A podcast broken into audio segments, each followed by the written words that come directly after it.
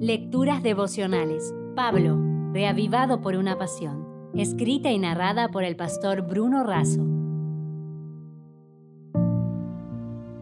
Hoy es 7 de diciembre. Distinto. En Hebreos 7:15 leemos, y esto es aún más evidente si a semejanza de Melquisedec se levanta un sacerdote distinto.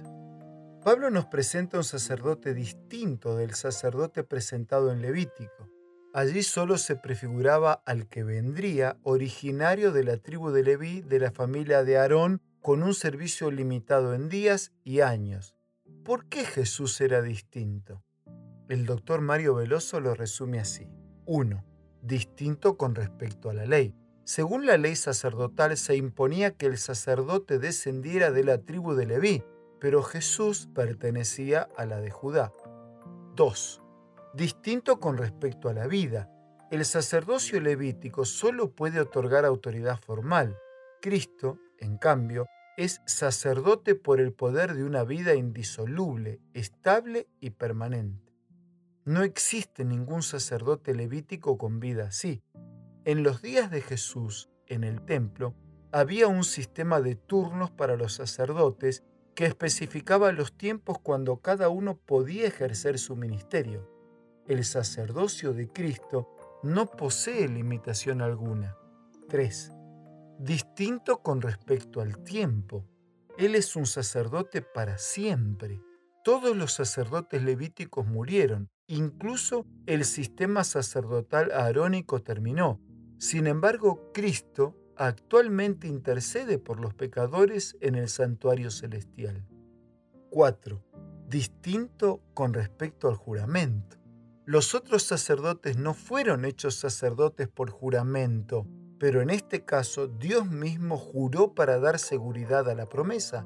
Ese juramento concede base al sacerdocio del Hijo en contraste con el fundamento legal del sacerdocio levítico.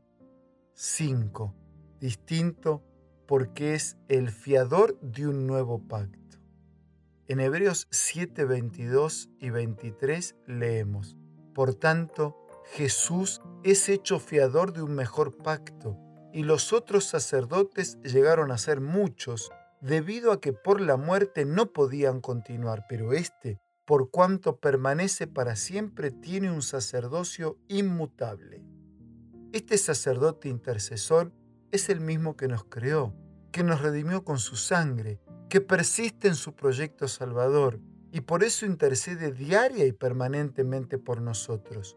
No necesita ofrecer sacrificios por sí mismo ni tiene que pedir prestado una vida. Él tiene vida propia y la dio por nosotros. Un incrédulo pretendía burlarse de una abuela creyente a quien le hizo una pregunta. ¿Qué significa para ti ser salva? Ella con seguridad respondió, para mí significa que Jesús se pone mis zapatos y yo los suyos.